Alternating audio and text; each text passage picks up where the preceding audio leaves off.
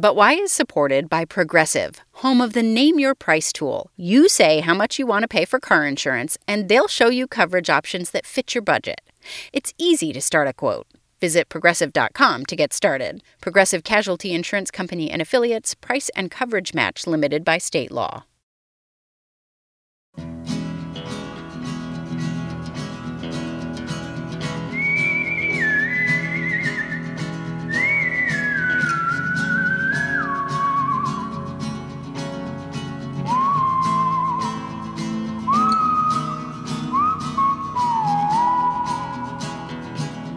This is But Why, a podcast for curious kids from Vermont Public Radio.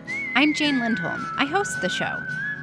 Here in Vermont, where I and my friend and fellow But Why maker Melody Beaudet live, we've just hit the date where it's safe to put just about any plants you want to grow in your garden into the garden because there's very little chance of frost or below freezing temperatures even overnight anymore. So many of us are planting seeds or putting seedlings we started indoors into the nice warm soil to grow. Perhaps some of you are doing the same thing, because we've been getting lots of questions from you about seeds.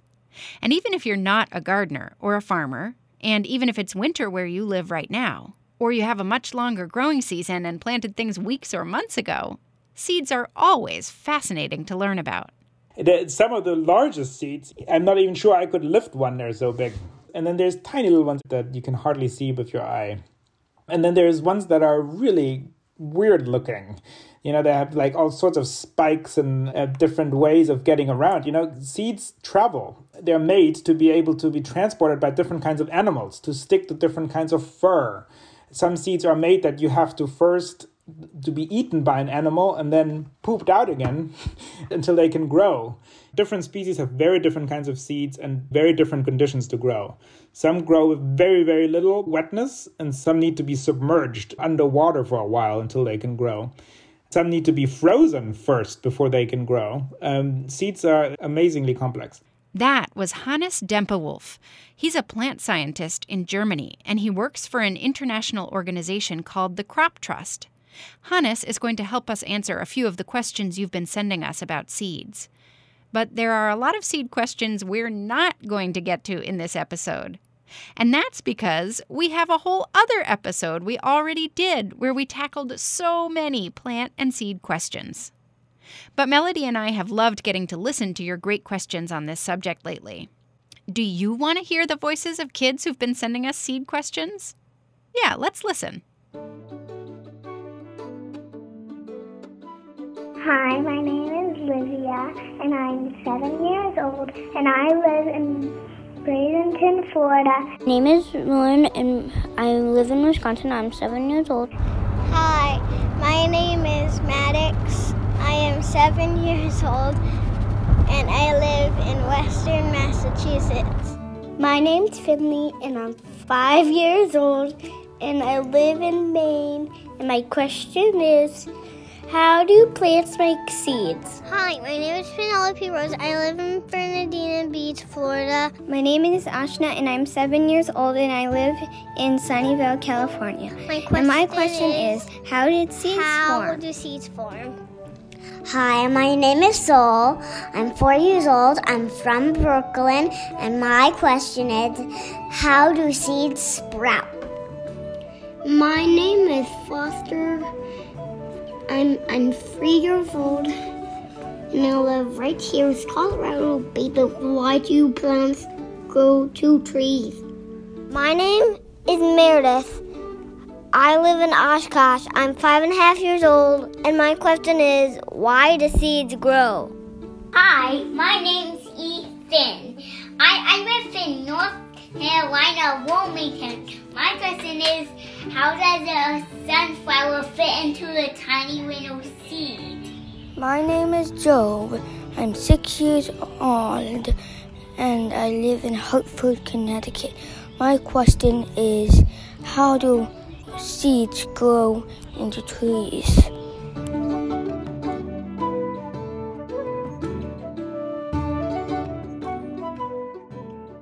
Those are all such great questions and so important. How does a tiny little seed become a great big tree, or a cucumber vine, or an invasive weed, or a beautiful sunflower? You can find answers to those questions in an episode we did called How Do Big Plants Grow from Such Small Seeds? Don't worry if you missed it. We actually made it four years ago. We'll put a link to it in the show notes for this episode. That means if you look at the description for this episode in whatever podcast app you and your adults are using, you should see a link that will take you right to the episode on our webpage. Or you can search for it by title in the app you already use. So, since we've already answered those questions, what are we going to focus on today? In this episode, we're going to hear more about how the Crop Trust works to help protect the world's seeds, including by storing thousands and thousands of them inside a vault, inside a mountain, deep above the Arctic Circle in Norway. And we're also going to learn about a seed-saving project in Vermont that aims to find and preserve some of the native seeds that the Abenaki people, who've lived on this land for thousands of years, used to grow, that have kind of gotten lost over the years. But first, let's get back to Hannes Dempewolf. Who is he exactly? Uh, most appropriately, I think you'd call me a plant geek. I've always been interested in plants, and I've, throughout my career uh, and my education, always focused on plants, and uh, still doing that today. Technically, Hannes is a senior scientist and director of external affairs for the Global Crop Diversity Trust. Crop Trust for short. We are an international organization that was founded by the United Nations more than fifteen years ago with the idea to be supporting seed conservation, to make sure that the seeds that feed us all are conserved. Old varieties, different types of seeds are there for many, many generations to come.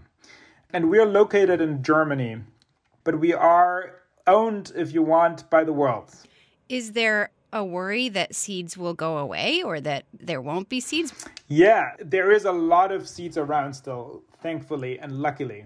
But if we look at it globally, how many seeds there used to be just one hundred years ago, and we compare it to today, we think we've lost about three quarters of all seeds around the world. Uh, three quarters of the diversity of different varieties of seeds. And that's a huge reduction. That's a huge loss of seeds, most of which we cannot never bring back, because once you have lost a certain type of seed or a certain type of plant, it's gone forever. And that's why we put so much effort and money and brain capacity and plant nerdiness and interest into the preservation of that diversity, which we feel is so important for humanity. Why have three quarters of all the types of seeds been lost? It's actually, that's a really good and very complex question to answer. If you think about plants, you know, there's wild plants that occur in nature, and then there's plants that make up our food. And those plants, we call them domesticated plants. So that means that these plants have been selected over many, many, many, many, many, many, many hundreds, thousands of years from these wild plants to be more like plants we like to eat. That process is called domestication. And what domestication does is it narrows down diversity. In, it, it automatically means selecting over and over, means we only choose the best one to grow every generation. And that means that automatically through that process, we're losing diversity. But the biggest loss in diversity over the last one hundred years comes through the fact that many farmers and many people only grow a small set of varieties. So it's it's a part of just agricultural production. But if you grow many different types of, of plants, they can respond to different challenges much better. You know, if you have a variety that's really resistant to drought next to one that's really resistant to flooding, then uh, if there's a flood, the one that's resistant to flooding will survive. And if there's a drought, the one that is resistant to drought will survive. Yeah, I mean, I was going to ask you if the if one of the things that we do in farming and agriculture is select for the best seeds, the things that are going to maybe grow the biggest plants, maybe not always the ones that taste the best, but hopefully, and and ones that can withstand pests and that can travel well if you have to grow your crop in one place and then feed people hundreds or thousands of miles away. Why do we need more if we're growing for the best? It seems like, well, that's fine. We just have one one best tomato, one best banana. That sounds good. Yeah, well, the, the answer to that is, is also a really interesting one. It's because the world is so different. You know, different uh, countries or, or even, you know, within a country, different regions have a very different climate, very different soils, very different pests. W- where we grow seeds uh, is very, in itself, a very diverse environment. And that means we need many, many, many different kinds of seeds that are adapted or that, you know, do well in many different conditions. And with climate change, what we're seeing is that these conditions change over time really rapidly, much faster than they ever have. And that means that some of the old seeds that we used to be able to grow in one area, we can't grow them there anymore because the, the climate has changed so much that now there's different seeds we need from maybe a different area that now grow really well there. And that's where seed banks are really, really important. Have you ever heard of a seed bank? It's a place or an organization that preserves, safely keeps, all kinds of seeds. There are lots of different seed banks and seed libraries all around the world. Some seed banks give out seeds to farmers or scientists who need them. But these are different from a store where you go to buy seeds for your garden each year. For the most part, seeds stay in the seed bank unless they're needed because seeds aren't available for some reason, a natural disaster or a problem with another seed library or seed bank, or because they're not available in stores anymore. Those seed banks have an enormous wealth of seeds. So even though we've lost a lot, we still also have conserved a lot. One of the biggest examples I think I know of is, is rice. The International Rice Research Institute in the Philippines has the International Rice Gene Bank. And I believe there's more than one hundred twenty thousand different varieties of rice conserved just in that seed bank. And that's still not a complete collection. There's still many, many varieties of rice uh, around that are not conserved there and that we need to conserve in the future. Whoa, more than one hundred twenty thousand varieties of rice? And that's not even all the kinds of rice that are out there? The International Rice Gene Vault keeps all of those rice seeds in case there's a time when we might need one of them. There are seed banks all over the world, and the organization that Hannes works for, the Crop Trust, runs an international seed vault. Hannes says it's a little different from a seed bank because the seeds in the Global Seed Vault are designed to stay in there as a backup in case the seed banks in other parts of the world don't have the right seeds that countries or farmers or researchers need. So they don't give out the seeds unless there are no other options at the other seed banks around the world. Hannes has actually been inside the Global Seed Vault, so I asked him to describe it for us, so we can all pretend we're exploring this amazing place with him. He says first we'd have to get to Norway, and then we'd have to travel up into the most northern part of the country, up above the Arctic Circle. Then we'd have to get to a group of islands called Svalbard. It is very, very, very cold there, with lots of glaciers and not very many people. Sometimes there are polar bears, though. On one of the islands, there's a town called Longyearbyen, which is sometimes called the northernmost town in the world. There, we'd find a mountain. And inside the mountain is the seed vault. You get there, and it's very, very, very cold almost all year round. Uh, the, it's so cold that the ground underneath your feet never really stops being frozen. Is that what's called permafrost? It's called permafrost, that's right. And so it thaws in the summer a little bit on top, but the deep ground is never never thaws. And and so you get there and it's it's cold and you you you you, you sort of wrap yourself up and you go up this mountain and all of a sudden you see this big portal building. It's like a it looks like a spaceship's landed, you know, it, it sort of jags out of the mountain. It's a beautiful thing to look at, but it also looks like it's from another planet. And you you go in through the big portal doors that are there to secure the, the seeds, and you you walk slowly down a really long tunnel down into the depth of the mountain. And the further you walk, the, you understand the colder it gets. So it's cold outside, but it's even more cold in the mountain. You go further and further down until you're finally at another big door that protects those seeds. You open that up and you come into this entrance hall. It's like this um, this big hall in the middle of the, the mountain. Uh, and from that hall, there's three big chambers that are accessible, and you can get You open this door, which is sort of encrusted with ice crystals. And at this point, it's about minus eighteen degrees cold. And that is because the perfect conditions for seeds to be stored for a really, really long time is at about minus eighteen degrees. Celsius. Celsius. Yeah, sorry. It's it's minus eighteen degrees Celsius. And um, you go get in through this ice-encrusted door, and you open it, and all of a sudden you see these huge, huge floor-to-ceiling shelves. And on these shelves are all these different boxes that different countries and different seed banks have submitted. And many of those seed banks have also put their little flag on it, uh, you know, and you can see these different boxes from all over the world uh, that contain that wealth of diversity that has been domesticated and, you know, tended to and selected by farmers over thousands of generations. And when you think about that, I mean, it's you look just at boxes, but it always makes me a little silent. You know, I'll, I'll think in awe about what diversity we have here in front of us. And it, it makes me just be really, really thankful for for the fact that this facility exists. How often do countries or different groups put seeds in? Yeah, so the seed vault itself is, you know, it's usually, it's a very secure facility and it's it's it's locked up, but it opens about three to four times a year for new deposits. And so we've had one earlier this year in February. Uh, there was the latest deposit, and there's a new one coming up in June. We'll see seeds uh, submitted from, again, many different countries, including from the United States, actually. Has anybody ever taken seeds out, or are is the only way that seeds would come out if something really bad happened, a catastrophe somewhere in the world, is the only way that there would need to be a withdrawal from the seed vault? You know, it really is, it is not there for a global doomsday, as some, some people call it, the doomsday vault. Really, the idea is if anything troublesome happens to any particular single seed bank out there. And we've had one one case of one withdrawal already um, uh, back a number of years ago in two thousand fifteen.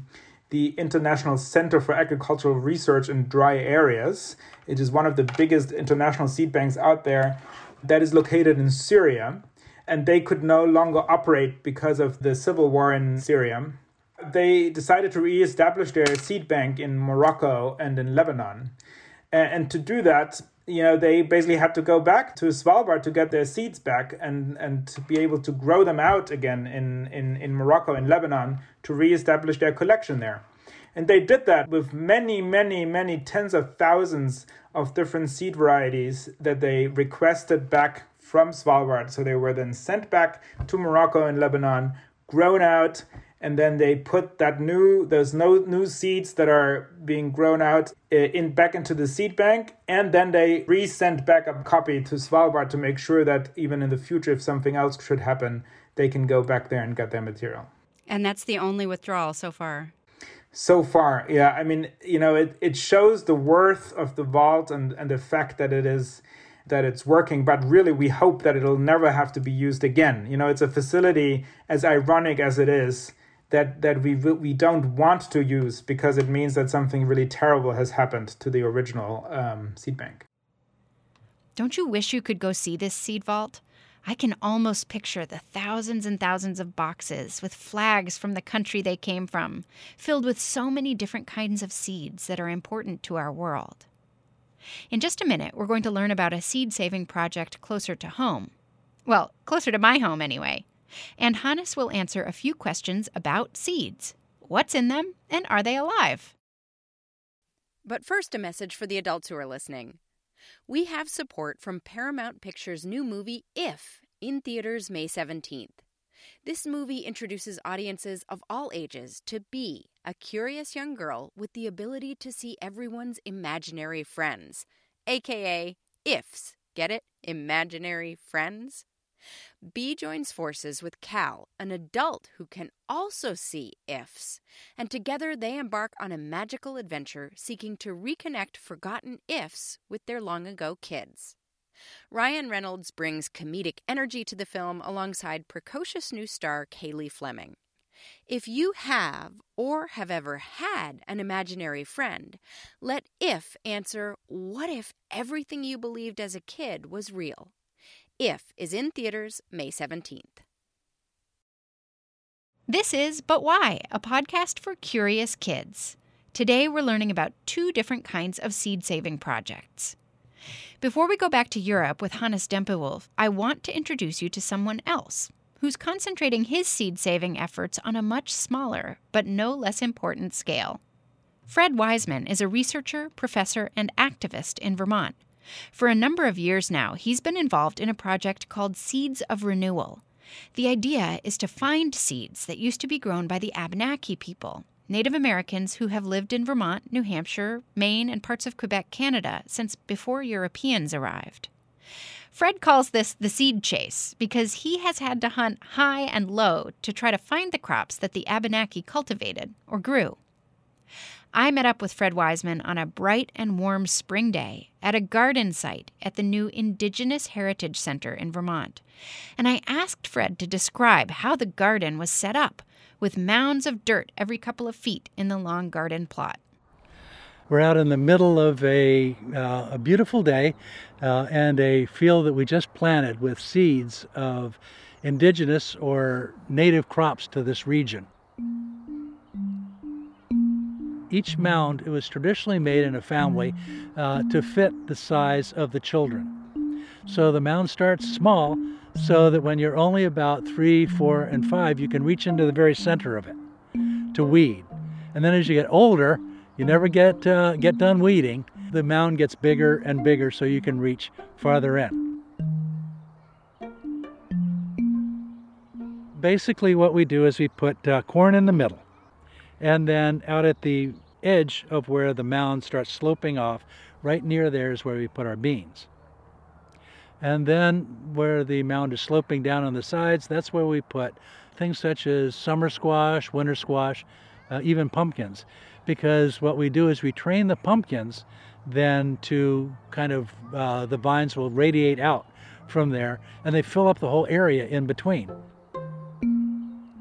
What I'd like to share with you a little bit today is talking a little bit about seeds, what the Abenaki seeds are, where they came from, how you find them, and then more importantly for us, of course, is, is planting them and then being able to think about how they relate to the rest of us in our, uh, our society or our culture.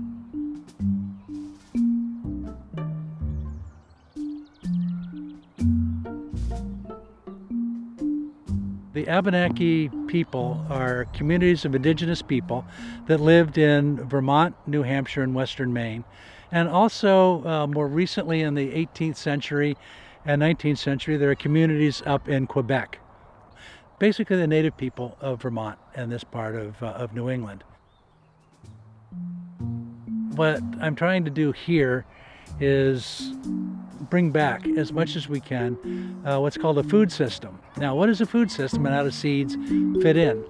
Well, the food system is everything from where do you get the seeds, what's the origin of the seeds, how do you select to be able to plant them, where are you going to plant them, what kind of a field are you going to plant them in, and then uh, once you plant them, what do you do to make sure they grow?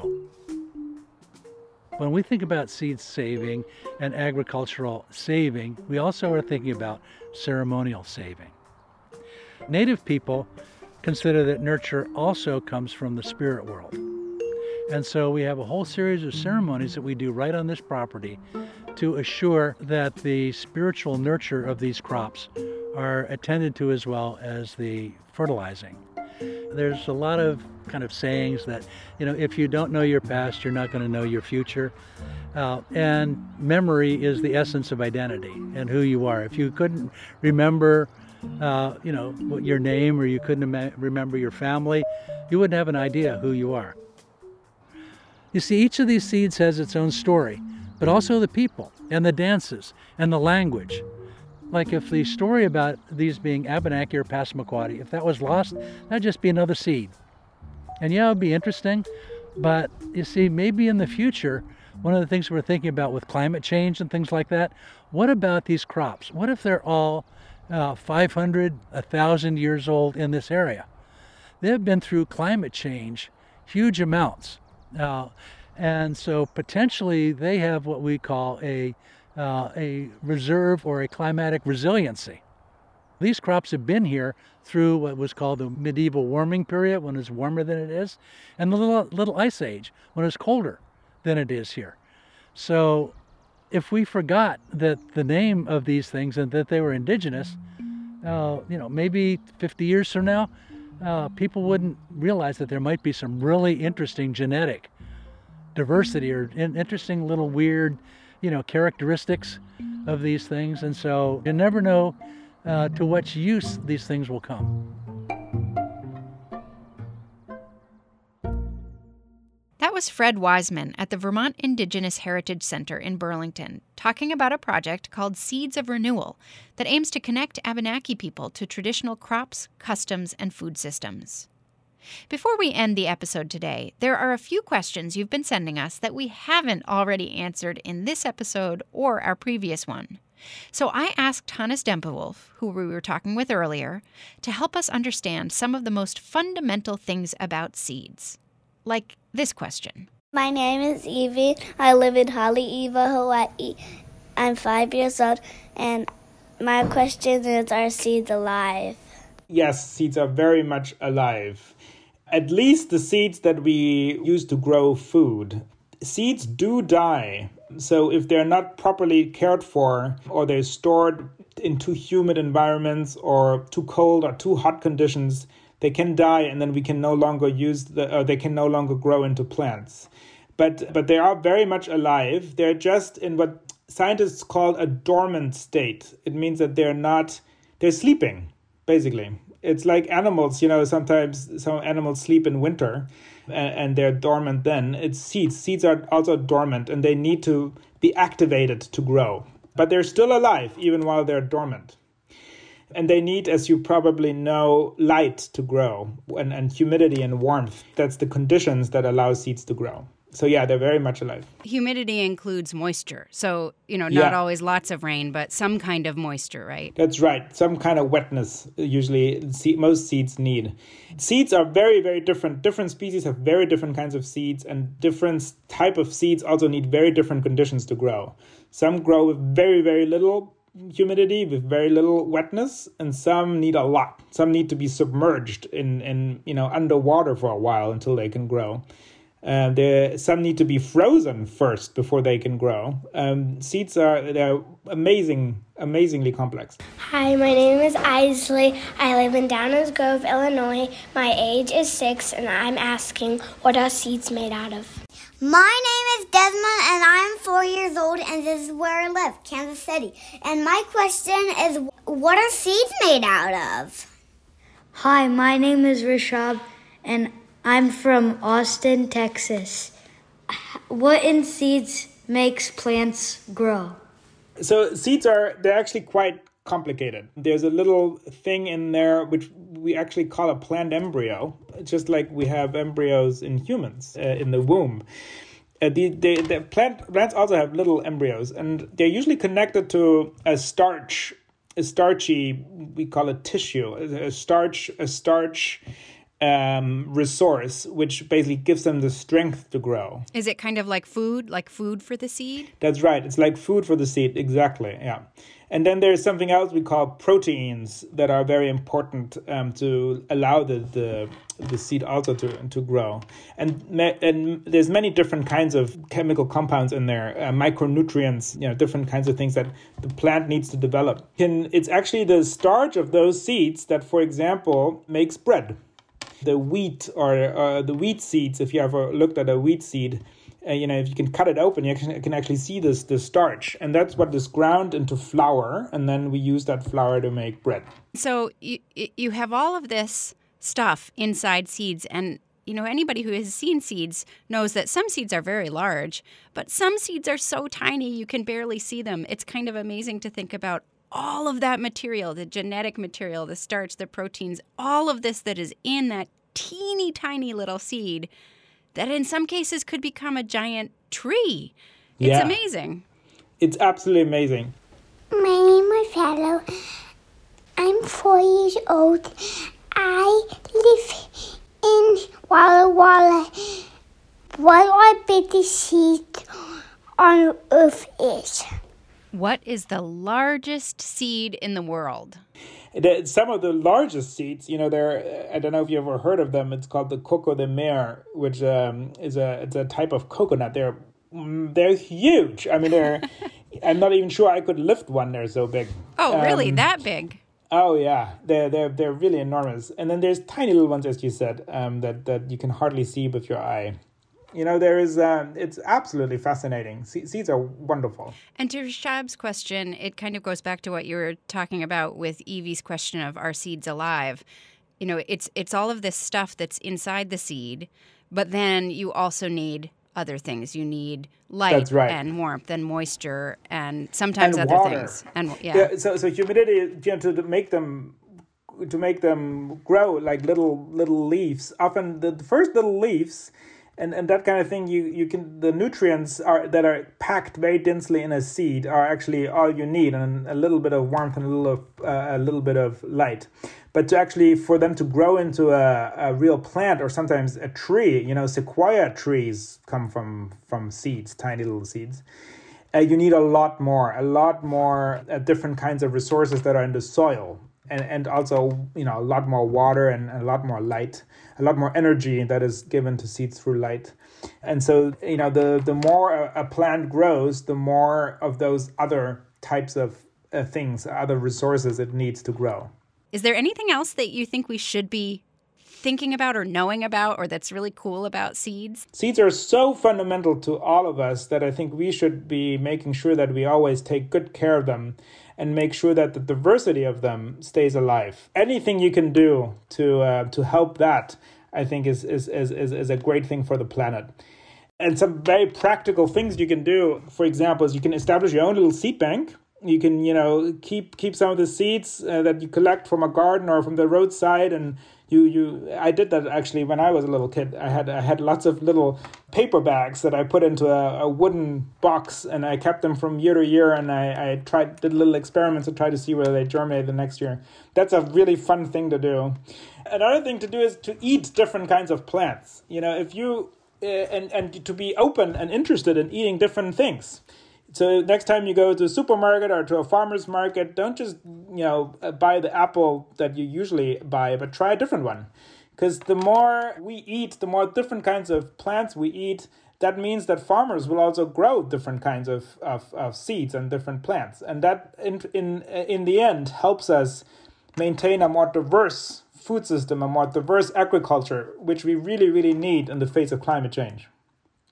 Thanks to Hannes Dempewolf, a senior scientist and director of external affairs for Crop Trust, for telling us about seeds and for describing the Svalbard Global Seed Vault. And thanks to Fred Wiseman for helping us understand the importance of seed and food to our cultures and senses of selves. I think I'm going to try to save some seeds from my garden this year, or maybe even just from the weeds that grow at the edge of my yard. How about you? If you save seeds and plant them next year, let us know what you discover. That's it for today. As always, you can send us questions about the things you're curious about. Have an adult help you record yourself telling us what you want to learn more about. Tell us your first name, where you live, and how old you are. If your adults have a mobile phone or a tablet, there's usually a free app for recording voices that you can use.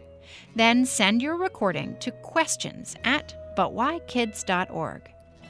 If you can't record yourself or you're feeling shy, it's okay to have your adult type out your question instead.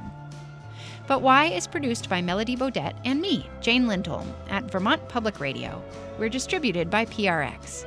Our theme music is by Luke Reynolds, and we had additional music in this episode from Blue Dot Sessions. We'll be back in two weeks with an all-new episode. Until then, stay curious.